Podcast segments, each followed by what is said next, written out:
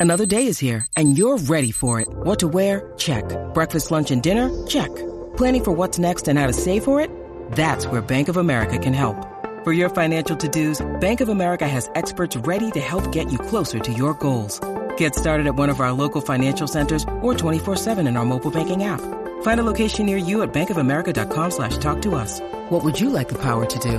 Mobile banking requires downloading the app and is only available for select devices. Message and data rates may apply. Bank of America and a member FDIC.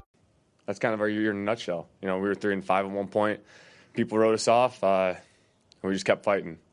That's what good teams do. That's what tight brothers do, and you know, I got no regrets from this year. Thanks, guys.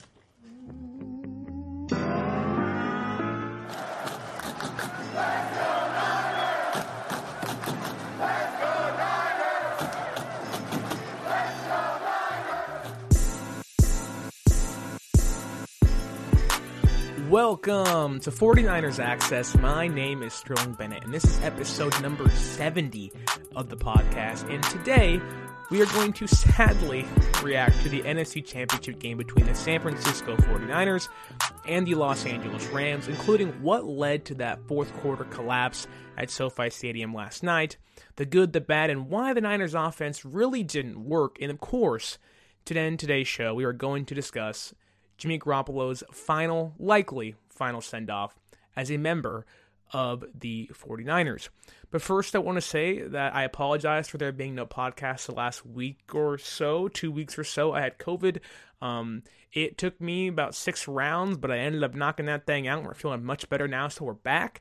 Uh, didn't get to celebrate the Packers win with you, didn't even get to preview this game with you, but I'm back. I'm healthy again voice is a little raspy, I'm not going to lie there, but we're feeling much better. Uh, everyone's healthy. We're feeling good. Uh, I'm now negative for COVID. So we're back, and we have to talk about this game because I'm sure, like many of you, you watched that Bengals Kansas City Chiefs game and you said, oh, wow, the Chiefs lost. We have a chance. We can actually beat the Bengals. We beat them earlier this year. Like, we can do these things. Our eyes got bright. Uh, I was driving back from San Francisco from work at 95.7 the game, flooring it to watch this Niner game. Uh, and I, the Ambry Thomas three and out. Uh, Jimmy misses Kittle high early in that game, but it's okay. Like there's plenty of time left, and there's so many emotions that go through your head, right? You know, from last week beating Green Bay, frozen tundra, uh, of Lambeau Field, arguably ending and spoiling the last dance for Aaron Rodgers and Davante Adams, right? Even beating Dallas, you know, at Jerry's World, right? And having a dominant defensive performance against those guys, and even beating the Rams in Week 18. Like, there's so many emotions. It's a roller coaster of emotions that go through your head each week as you win or you lose. But in the playoffs, it's a do or die right? And somehow, some way, we're still alive, right? You know, Jordan Willis and the amazing special teams play against Green Bay, Hufanga's touchdown on the block punt, Jimmy Ward's block kick in Green Bay, like everything. It, it, it has taken a total team effort to win every single game, not only this year, but especially the last three uh, against the Rams and Dallas and Green Bay. And so, going into this game, I 100% understood this idea of we're a team of destiny or you know fans being overly confident. Like I I understood it. We beat the Rams 6 times in a row. We know the ties between Sean McVay and Kyle Shanahan. There's history there. And recent history that being 3 years of history has tilted and leaned heavily toward favoring Kyle Shanahan and that's wins with Nick Mullens. That's wins with Jimmy G. Like, didn't matter the quarterback, didn't matter the personnel. Shanahan was beating really good Rams teams, or at least leading the charge against really good Rams teams that have superstars all over the field, and they have for the last three seasons. And, you know, it, working in radio, you hear fans all week, we got this in the bag, the Rams stinks, we're invading SoFi Stadium, and for the most part, the faithful did. 65% roughly. Uh, I saw numbers that were near 70%. Like, there was a heavy, heavy faithful presence at SoFi Stadium yesterday. And it's impressive, you know, and it's something that every fan should be proud of. That the way this year went, that three and five, we know the story, right? Three and five on our heels. Some people are saying bench Jimmy, fire Shanahan, fire DeMeco Ryans, and you know that's why the loss is so tough, right? Because of what this year was, what it meant, just from where we came from to where we are now. It just it felt like we were doing something special, and not to say that it wasn't special. Because if you would have told me, and maybe even asked yourself the question, are the Niners really contenders? I think, and, and I myself said no, that we are not Super Bowl contenders. I said that earlier on in the year. I said it even as we're beating teams in the second half of the season. There was kind of this lingering feeling, and I'm not trying to say I was right all along. That's not what this is. But there was always this feeling of like, we're not meant to be here. We're not supposed to beat Dallas in Dallas. Knock off Dak Prescott and, and the high powered Dallas offense of CeeDee Lamb. And when we shut them down, to beat Aaron Rodgers in Lambeau with Davante Adams after the first drive where they marched up the field against us, just we were not supposed to win that game. And the fact that we did, to me, and where we came from, where we are now, how it ended, this is a season I'll never forget. And yeah, there's heartbreak in the moment, losing to the Rams, and it sucks, man. It there is something to say about the perseverance, the resilience of this team. You know, the the the Giants from baseball, the the SF Giants, their hashtag was, you know, hashtag resilient all all year last year. And you know, I think whether it was on purpose or not, purpose, whether it was on purpose or not, uh, the giant, uh, the, the Niners, excuse me, kind of stole that mentality. You know, we weren't the best team all year, but we beat teams we weren't supposed to win uh, and and we lost games we were supposed to win, and and won games we were supposed to lose. Right? There was always this kind of weird inconsistency, and it somehow all culminated week 18, where we beat the Rams after being down 17 to three, and it just it just seemed like this team was going to pull something magical off, and I think we did. But I want to go back to where I was pregame, right? You know, the Bengals beat the Chiefs. We're sitting there like, oh my God, our, eyes are wide open. There's sparkles in our eyes. Like, we, we can beat the Rams, beat them six times in a row. We can beat the Bengals, beat them earlier last year or earlier this year. And it's like, we can do this thing. And, and the fans are there. It's right all over SoFi Stadium. They're pumping in crowd noise because the Niner fans are making so much noise. That stadium is shaking. There's history now at that stadium with Ambry Thomas's pick, an amazing comeback. Like there there was there was optimism there and it was reasonable confidence. But then I'm sitting there at work and I'm like, ah, like there's this weird feeling like like is this gonna be the time where the bow breaks and we don't beat the Rams. Like, and and there's a reason why I I don't I don't speak too much of like Niners are gonna win. They're gonna win this game. We're gonna go to SoFi Stadium. We're gonna take over the Rams, you know, billion dollar arena, and we're gonna you know, shove it down their throat. Like I don't, I don't like that stuff because it takes it, it almost unconsciously takes away from the Rams and the respect they deserve. The Rams beat Tom Brady. Like that's a really good Bucks team they beat. And you kudos to Matthew Stafford. They won the NFC West after the Cardinals kind of ran that division for a long time. They knocked out the Cardinals. Like, and they didn't just knock off the Cardinals. I mean, they, you know, they kicked Cardinals' butts in. Like, they destroyed them. And so, like, I didn't like this idea of, like, we got this in the bag. And it's like, look, like, the Rams deserve respect. And on, and on Sunday, NFC Championship game, they showed why they won the NFC West. They showed why they were going to beat us. 20 to 17 was the final score. The Niners season's over. And it stinks. It's emotional, right? It, it really is emotional. And again, there was kind of this feeling of team of destiny of wow, like we were not supposed to beat Dallas or Green Bay or the Rams in week 18 like, we're not supposed to be here, so why can't it be us? That was my mentality of why not us? We're in this thing now. Anything can happen to a certain degree. Why can't it be us? Who says it can't be us? The media? Who cares? Who cares what ESPN or, or Fox Sports or NFL Network says? We can win. We've proven people wrong all year long. We can do this thing. And before I get into the game itself and, and what happened, there is no part of me that is ashamed of this team this year faltering where we did. Yeah, it sucks. It, it was a winnable game, and we'll get to it. We should have won last night. We, I think, we kind of gave that game away. And that's not taking away from the Rams. They, they played a good game. And they stuffed our run. They dropped two touchdowns. they dropped the they dropped the interception that would have likely sealed the game. Like they had missed opportunities as well.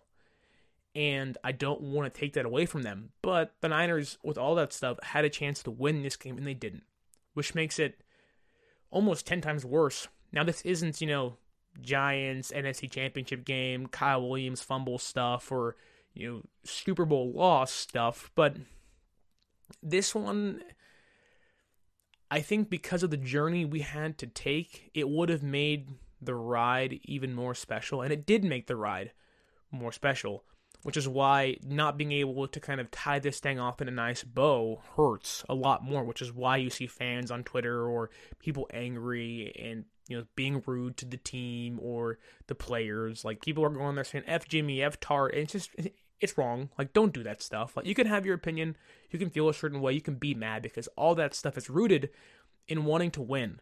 And there's nothing wrong with wanting to win. Nothing. Like, I want to win, you want to win. Like, the one thing I want to see in my lifetime is a Niner Super Bowl victory. I've seen us lose two of them. I've seen us lose to Seattle in Seattle, the, the Sherman and Crabtree game.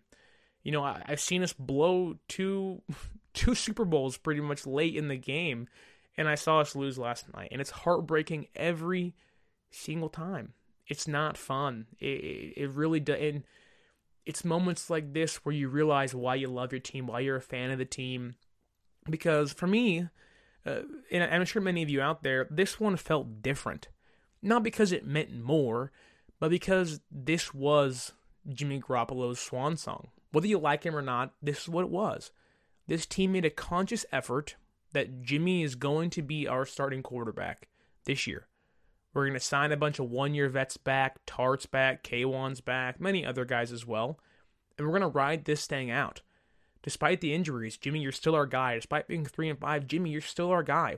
Lance is chomping at the bits. The people on Twitter are calling for Shanahan to get fired and Ryans and Jimmy to get benched. Like everything including a large portion of this fan base, was against us, against this team, for a fairly large portion of the year. Frustration was building in the fan base of why isn't Lance playing? The national media is calling for Lance, and this isn't a you know a Lance and Jimmy debate here. But what this is is me looking at the game and saying this to me was special because this was the last hurrah. I I played Jimmy's final words in his post-game press conference to start today's show. And you can tell if you watched it that there were tears in his eyes, holding back tears. That there was an emotional kind of uh, culmination to the year of like any game could be his last. Juszczyk talked to him week 18 saying, "Hey man, like this could be our last game together." And it was like, "Yeah, yeah, it could." But it wasn't. They took us on two playoff wins. Like and, and I talked about how if you missed a playoff, this season is kind of a failure. And by all means, they didn't just take us to the playoffs. They beat two teams they were not supposed to beat. They took us on a magical, fun run that just didn't have the legs to carry throughout the entirety of the year. And does that stink? Yeah, it really does. It really does stink. But I am forever grateful for this team, what they did, what they fought through. Jimmy, Kyle Shanahan, DeMeco Ryans, they did a great job all year getting things back on track, battling through adversity. But unfortunately, last night, which is where we have to start, right? We have to get into the game itself and talk about the good, the bad, and the ugly, what went wrong, what the Rams did extremely well. Why couldn't we the Niners be heading to the Super Bowl to play the Cincinnati Bengals, who we have would have had a really good chance to win. And again, that's what makes it tough. But the Niners lost last night 20 to 17. The Niners are now 3 and 2 with a 10 plus point fourth quarter lead in the playoffs. The rest of the league, this one's going to hurt, is 23 and 0 when you have a 10 plus point lead in the playoffs. Those two losses, of course, were last night and in 2019 in the Super Bowl. Not a fun stat to read. Not a fun stat to read, but I guess on the, the plus side, the Niners now do lead the NFL in conference title game appearances in the Super Bowl era with 17. That is the most. It's over the Steelers, who have had an amazing run with Roethlisberger and Tomlin and Bill Cowher and all those guys there. But uh, last night hurt.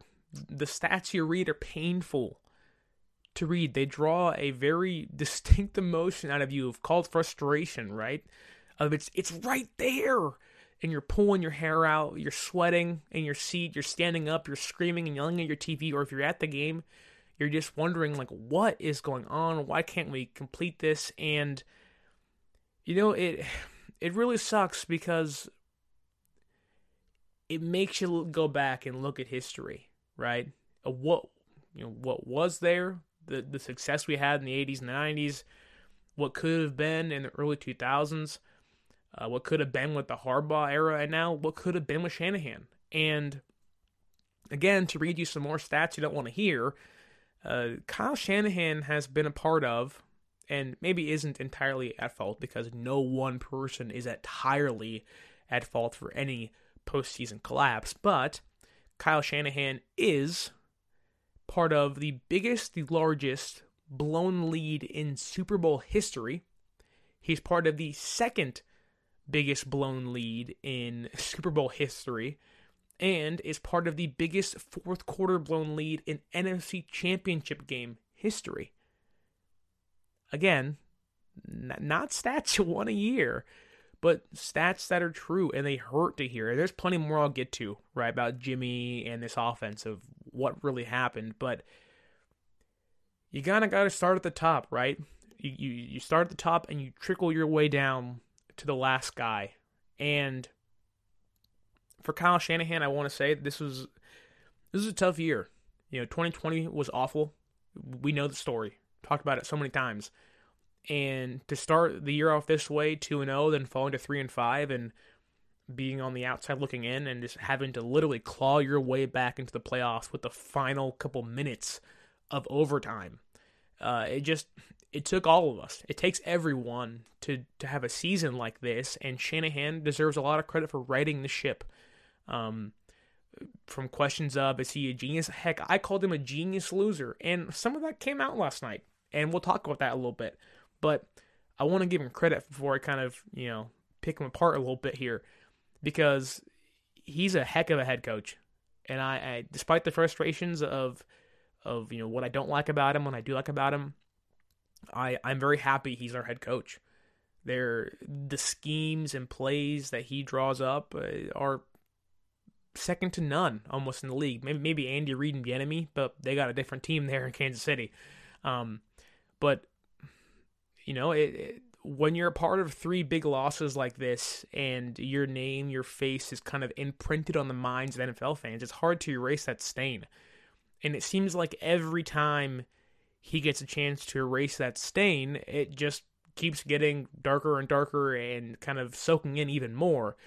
And of course, you know that's why Lance is here, right? Lance is supposed to be you know, this, and hopefully is this Mahomes esque guy that can kind of you know, make up for the small things, right? The third down plays, extending the pocket and plays, you know, being able to escape pressure. Like there are the reasons why he's here, and I'm super excited for that stuff. I can't wait to see it. But when your name is in the dictionary, it's next to genius loser, or I guess in this case, blown fourth quarter leads in the playoffs. It's not fun, and you know it. I think it's very telling I don't know what it is exactly though, But I think it's very telling as to Shanahan himself. Like I criticized him more so than most people um for the blown Super Bowl lead. I said this is on Shanahan more than anybody. You know, the play calling I thought was a mistake. It didn't run the ball very well. Um, late in that fourth quarter, we didn't really run, run it at all in that game. And last night was pretty similar because at a certain point in this game, it was after the Kittle touchdown. I'm sure, like many of you, I was like, oh my God, like, we haven't seen that in a while. It feels really good. Like, we're up 17 to, you know, um, forgot what it was at that point. It just feels like it's all blur, right? It's all blur in our head. But, you know, you, you're up 17 going into the fourth quarter. Excuse me, you're up by 10 going into the fourth quarter, 17 to 7. And the Rams just bounce right back, right? You know, Kupp has a couple big catches, OBJ has a couple big catches, and you're sitting there like, okay, like, let's put this thing in the coffin. You know, like, we got like six, seven minutes left here. Like, let's go down, let's score a touchdown, get some points up, and let's put the kill shot in these guys. And we couldn't do that. We couldn't do that one bit. And it's really frustrating because at one point in this game, the Rams had no challenges and no timeouts left with 10 minutes left in the fourth quarter. No timeouts and no challenges. And I want to point to this kind of being the comparison here. I'm not trying to say that McVay is better than Shanahan because he beat him six times in a row. But the difference here is McVay was like, look, I'm going to burn timeouts because I can't afford to be second and 15. I'm going to you know throw a challenge because I need to get this ball back for my team. You know, the Niners are starting to you know get momentum. I got to do something here. And he threw two challenges. He blew three timeouts pretty much in the third quarter. Like McVay was giving everything he had to win this game, and he wasn't even playing the game. And they were losing. Like there was there was desperation in McVay on his face. Like, look, I cannot let us lose this game. I'm going to do everything in my might to make sure we at least have a chance to win this game. And I'm not I'm not saying Shanahan doesn't necessarily have that, but it just seems like he lets the game come to him at times when you need to be aggressive. It's like in baseball, right? You know, there's bases loaded, there's one out. You need one run to tie the game. Are you going to watch two fastballs down the plate because you didn't get the right pitch? Or are you going to, you know, first pitch swing and second pitch swing and get a fly ball and tie the game up, right? Like, there are certain times, I know it's baseball, football, but stick with me here.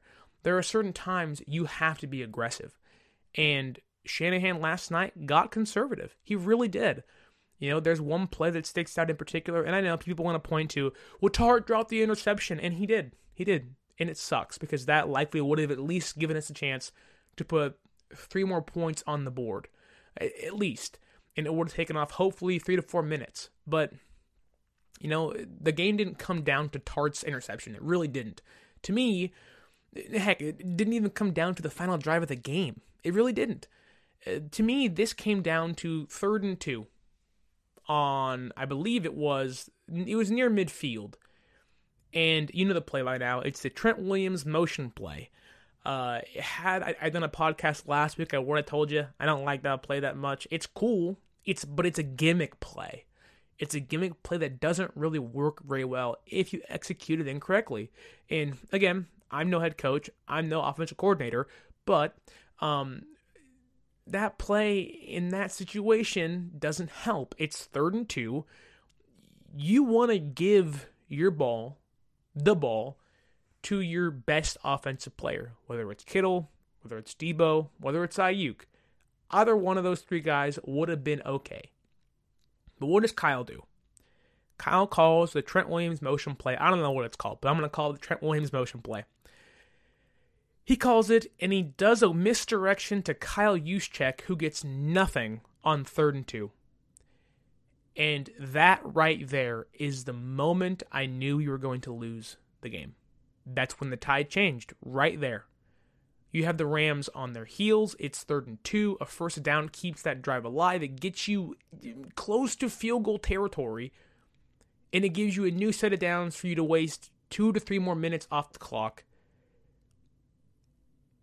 and you just you go with Juszczyk, and I love Juice. How can you not love Juice? He's the best fullback in the league. He's we are one of the only teams that utilize a fullback like him, and he's very important to this running game. But that's the guy you give the ball to on the arguably one of the biggest plays of the game? Is your fullback? Not Deebo Samuel, who had the second best receiver stats all year when compared to Cooper Kupp, a guy who you leaned on all season long to win you games, a guy who scored a touchdown earlier in the game on basically a screen pass, a guy who has literally carried the offense all season long, who has you know skyrocketed into if not the he's a top 3 top 5 receiver in the NFL who has been your main offensive weapon, a guy who you said countless times all year, hey, lead us for a first down. A guy who just one week ago, on third and seven, you handed the ball off to in Green Bay to get a first down to clinch, to get a first down to get Robbie Gould in field goal range. That's the same guy you don't hand the ball off to. Instead, you hand it off to your fullback and you put your star left tackle in motion who has a bum ankle. Now, granted, he did destroy Leonard Floyd, but you don't even follow your left tackle. You do misdirection up the gut of the defense who have been stuffing your run attack all game long. That's the guy you hand the ball off to. In fact, the Niners, when they have followed Trent Williams on those the, Trent Williams motion play, the only time it's been successful has been one out of three times. That one time they actually followed Trent Williams. They tried it twice against Green Bay, it worked once. They tried it once last night, and they did the same thing that didn't work in Green Bay. This again is an example of Shanahan getting too cute. This is the I'm going to try to outsmart my opposition when you don't have to outsmart anybody. Just give it to your best player. It's two yards. You trusted the same guy in Deebo Samuel to get you seven last week with the game on the line in the snow where he could have easily slipped on the ground and got you nothing. Who had a touchdown earlier, who had a big gain earlier in the game. Like Deebo Samuel didn't touch the ball. His last touch came on second and 10 with 12 minutes and 42 seconds left in the fourth quarter. It was a 12 yard completion. After that, zero targets, zero touches. The Niners never scored again. Now, I'm not saying that, you know, if Deebo doesn't touch the ball, you're not going to score, but there's a reason why Cooper Kupp had 11 catches last night. The Rams knew to win this game, we have to give it to our best offensive player. The Niners said, eh, we can do without him. And that doesn't make any sense. Deebo has the most rushing touchdowns of any receiver in NFL history for a single season, and you did not trust him to get two yards? Two yards. Now, I don't know if maybe his shoulder was hurting earlier, but if you can play and you're out there and you're still taking hits and you're fielding kicks and you're playing receiver in the third quarter, why are you not out there in the biggest play of the game? Like, this reminds me very much of in the Super Bowl Kittle being used as an extra blocker. It's very similar of like why isn't your best player out there to catch a ball? In this instance, why isn't he out there with the ball in his hands, game on the line? Even if Deebo gets you one yard, QB sneak Jimmy gets you one. The drive is still going right now. Like, and I'm not saying that that that play clinched the game because there was more opportunities, but it, the momentum shifted entirely, entirely. Like things changed immensely after that. The Rams had all momentum. Uh, they went like 97 yards, like 90 yards against our defense. Kupp had a couple big catches.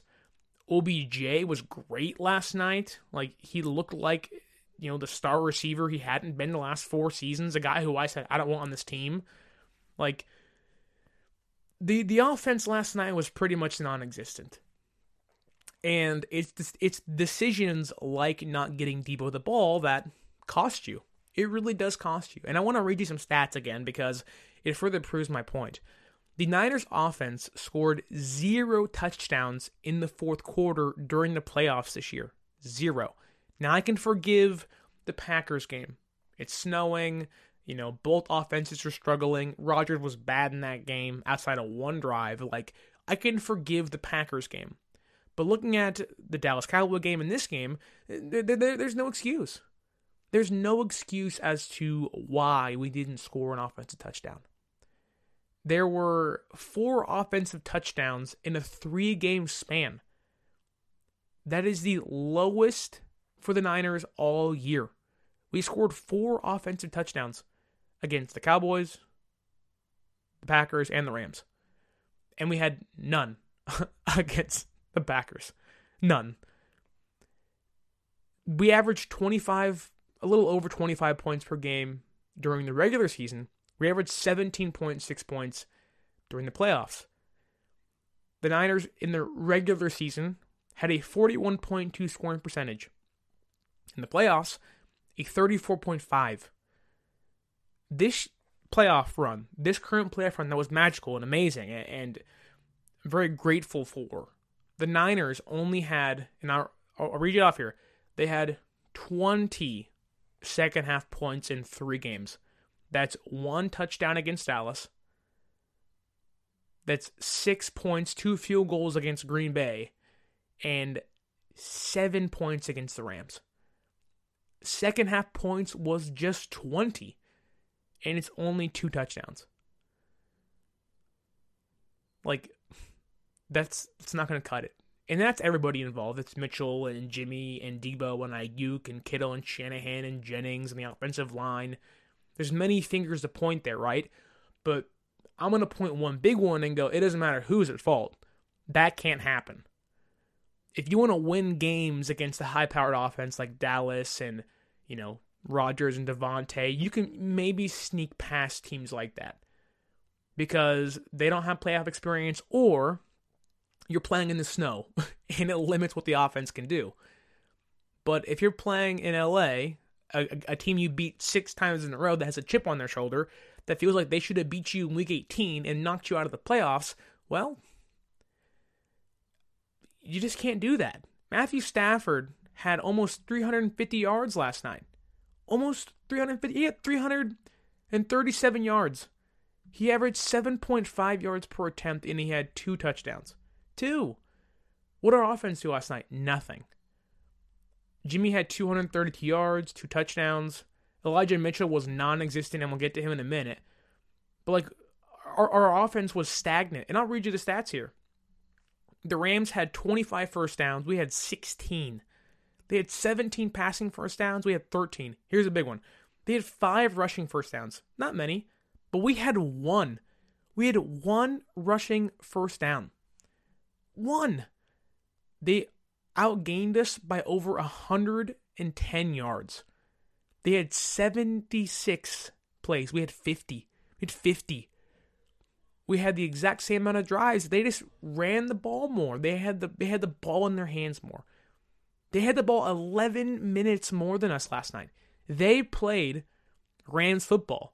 We did not play 49er football last night.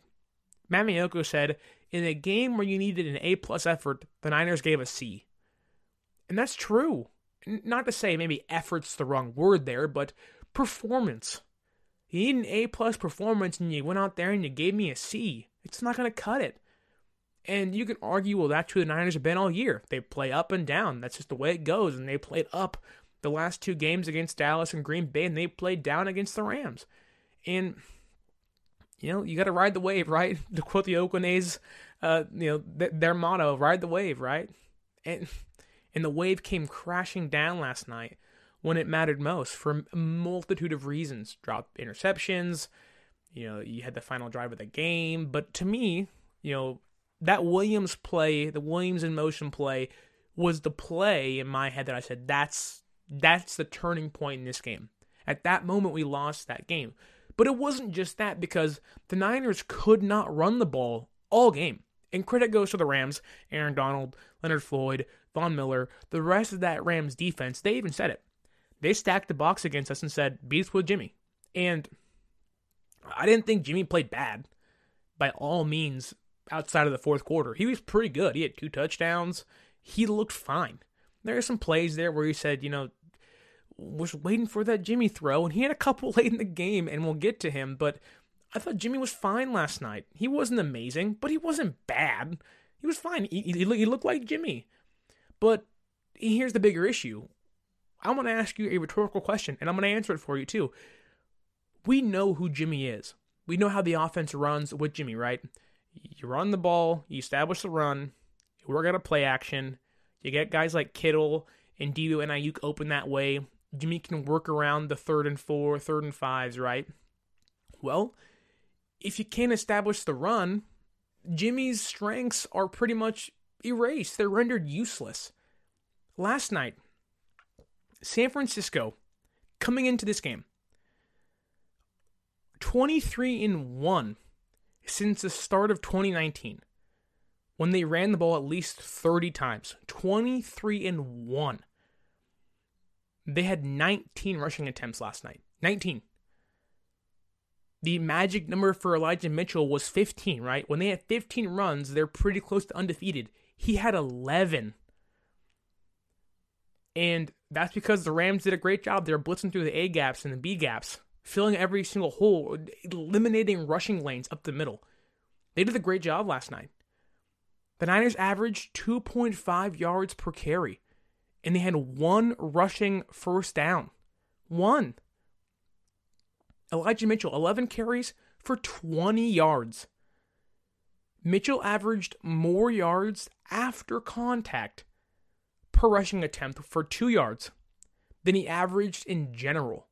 He averaged 1.8 yards per attempt last night. 1.8.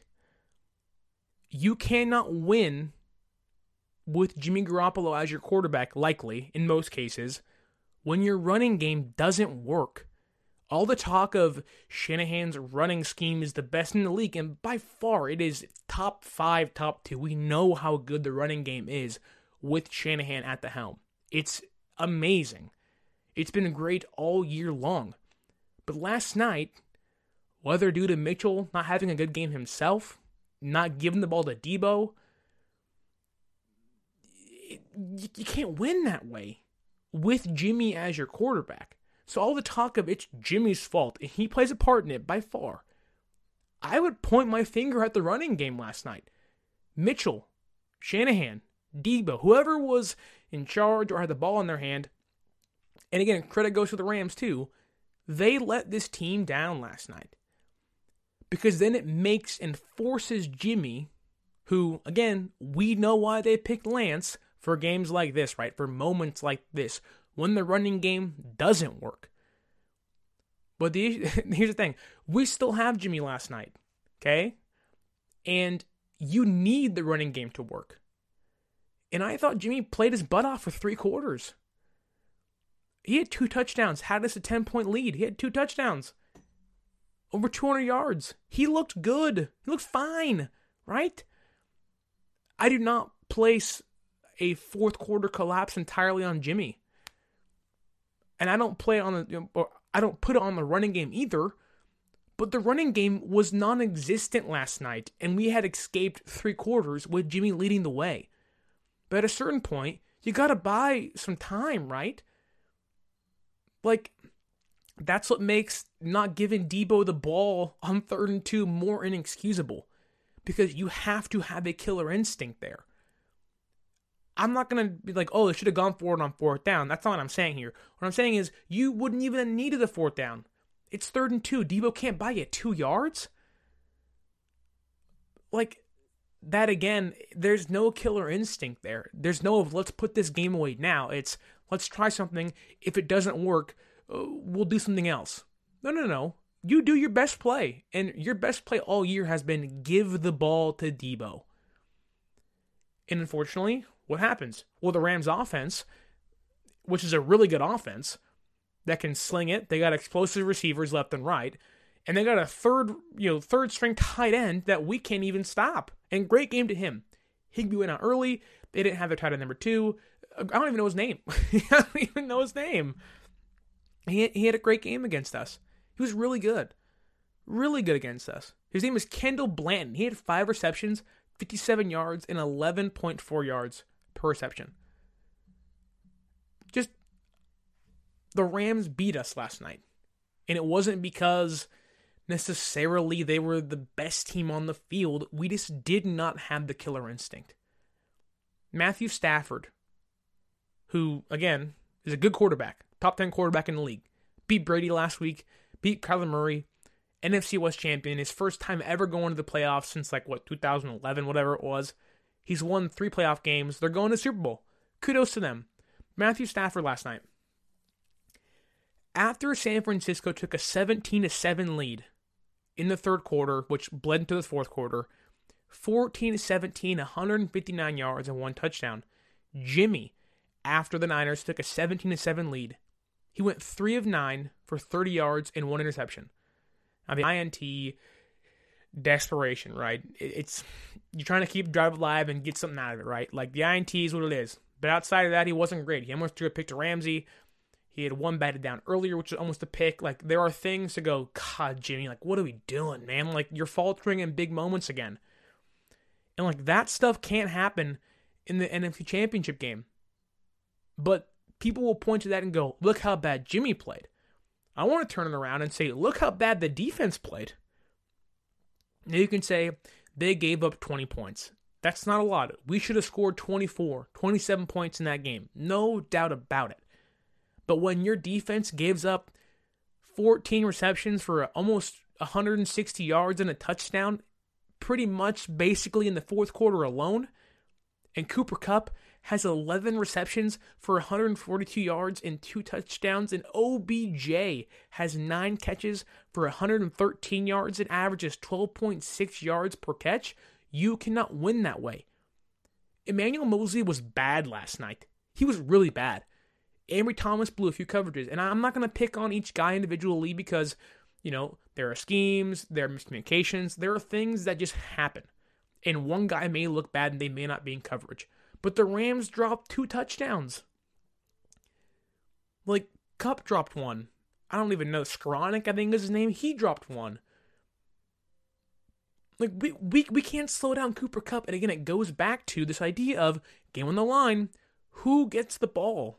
Your best player. The Rams said, game on the line. Who's getting the ball? Eh, Cooper Kupp, OBJ. And we said, we'll take Kyle Juszczyk. And it's not a knock on Juszczyk, but it goes back to this idea of the Niners do not need superstars. They have them with Deebo and Kittle. But every single time the game's on the line, in the most important moments, they'll do it for 17 weeks, right? They'll do it uh, in the, the divisional game against the Packers, but they won't do it in the NFC Championship game on third and two. But the Rams will say, it's third and 15. Hey, Kupp, you're getting the ball. I can't tell you how many times I watched OBJ get seven yards for free because Moseley's playing so far off the guy. And I'm not blaming Moseley entirely. There are things that happen. But people want to point to Jimmy had a bad fourth quarter, and he did. But so did the defense. You gave up. You gave up over 100 or 250 yards to two receivers for 20 catches and two touchdowns. OBJ and Kupp averaged 12.6 and 12.9 yards per reception last night. But it's Jimmy's fault. No. There were many areas to point to last night, and we'll get to Jimmy. He wasn't great. He wasn't great in that fourth quarter. He's part of that collapse by far. But there's more to point to than just Jimmy. This is an all encompassing loss. I'm not trying to be, a Jimmy stan. But the defense was not great last night. They had one pick because the tip ball in the end zone. Great. We got that. Cool. Fantastic job by Ward. But the running game was bad. The defense fell apart late. Jimmy fell apart late. It's an all encompassing loss, and it stinks. And we all want someone to point fingers at, right? We've always wanted that as a fan base. 2019, who we pointing fingers at? Last night, it was everybody Shanahan, Jimmy, Moseley, Tartt, Ward, Thomas, everybody. Everybody deserved blame last night. And now we're sitting here tearing each other apart and all whatnot. But, like, look, someone had to lose. it just sucks that it's us. You know, it really does suck that it's us. And going back to the defense, third down conversions, our offense wasn't great. 33% of the time, like that, that, that was our percentage. 33%. That means 66 point whatever it is of the time, we were not getting a first down on third down. That's not Niner football. But that goes back to the run game being non existent. If you can't run the ball, you're in non manageable third down or, or you know, third and long situations. And we know Jimmy. We know what he is. He's likely not going to get that for you. He may sometimes, but likelier than not, he's not going to. that didn't make any sense how I said that, but you get my point. He's likely not going to hit it for you. And that's why the running game was it's so it's so important for a Jimmy led offense. And it let him down last night. It, it let us down last night.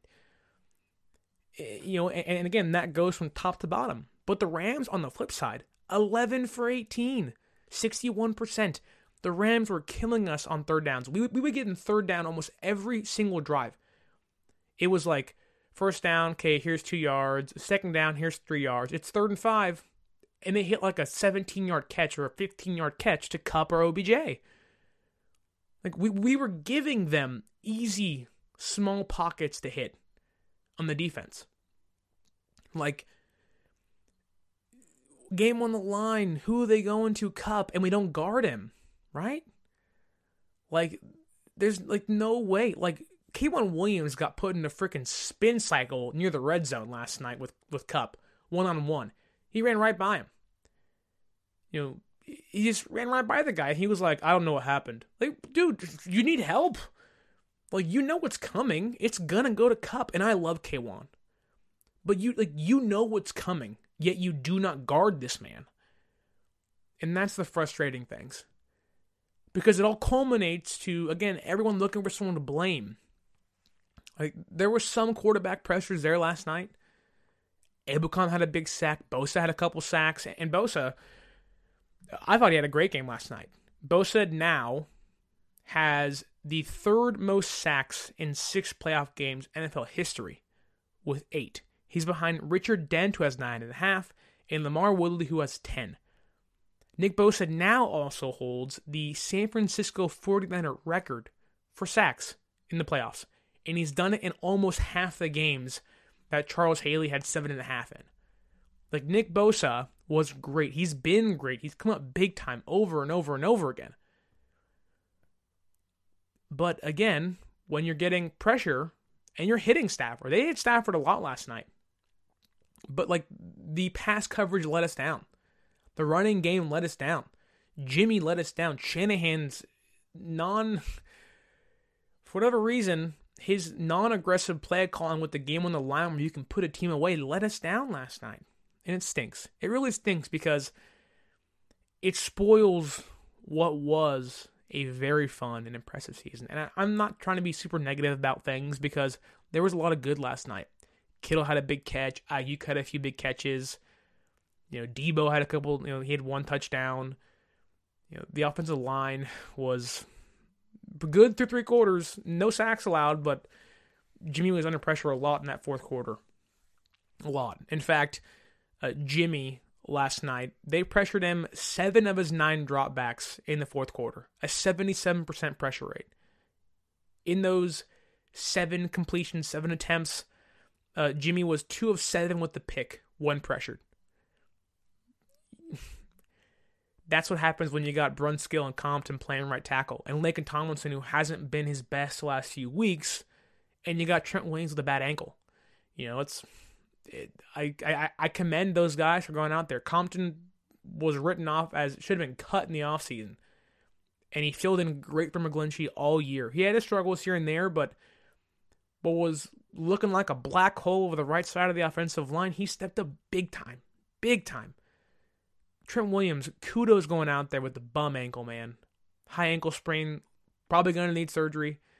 Like, you fought, and that's so commendable. You were great all year, the highest graded player in the NFL. Left tackle, not even a quarterback or receiver. Laken Tomlinson didn't miss a game this year. Alex Mack was money all year, and Brunskill, who I don't know if they wanted Banks to start this year, but he held it down for I don't know what what, what was it, 20 plus games this year. He had his struggles too, like Compton did, but when you lose your right tackle, it's hard to do what they did. And like, kudos. Like, I'm happy to have those guys back next year. And that I was not gonna say that, you know, week one. It was like, oh, they got Brunskill. It's the weakest part of the offensive line, and at certain times they were the best. Sometimes they were the worst, more often than not. But their worst was not the worst in the league. Like they gave us a chance every game. Every game they gave us a chance, most likely. And it stinks. And, you know, again, going back to Jimmy, like the Rams pressured Jimmy four of his 22 dropbacks in the first quarter when we had a chance to put them away. And then when they got momentum, they said, okay, we're bringing the blitz. Our offensive line wore, wore down. Jimmy got a little rattled you know, got got a little frizzle and started running around and forcing things. And that's what happens. That's what a good team does. And I'm not saying we, we weren't a good team, but look at what the Rams did. They did just enough to stay alive. And when they saw their moment, they attacked. They attacked. They blitzed. They got pressure. They did everything in their might to make sure they were going to clinch that win last night, which is the exact opposite of what the Niners did. The Niners got coy and timid, the Rams got aggressive and they attacked. And that's the difference in a winner and a loser in a game like this. That was the exact same thing two years ago in the playoffs with nine minutes left. And it's the exact same that happened last night against the Rams and it puts a nail in the coffin to what was a a hard to watch, a fun to see, a an abysmal yet somehow insanely I don't even know how to describe the year, but just a roller coaster ride. And it put a nail into the coffin of a season. It and it also unfortunately put the nail in the coffin of what seems to be uh, Jimmy Garoppolo's tenure in San Francisco. And again, so many things go into the loss last night. I'm trying to be as level headed as I can be for as emotional as loss is. But it, it sucks because Jimmy's a good guy. I don't know him personally, but after everything he's gone through, the injuries, the the trade rumors, this fan base part of it turned on him and some of it rightfully so. But it was never there was never pride in Jimmy Garoppolo this year. It seemed like for a large portion of the fan base, and as we likely say goodbye to him, I would say I'm proud to have called Jimmy a 49er. I'm proud to have called him my quarterback since 2017 for four years, technically five seasons, I guess, or part of five seasons. He's been through ups and downs, and he's always had his head up. Listen to how Kittle and Deebo and the rest of the guys talk about him. There's a mutual respect, not just between him and and his his teammates, but his head coaches too. Shanahan last night said, "Look, I love Jimmy," and not to say I love Jimmy, but there's a part of me as a fan that loves Jimmy Garoppolo for what he did for us. This organization was in the dumps. Tomsula, Chip Kelly, Jed York was a freaking disaster of an owner. And Shanahan's in his first year with Lynch trying to prove themselves and kind of rebuild this organization to prominence again. And Jimmy Garoppolo is a huge part of that.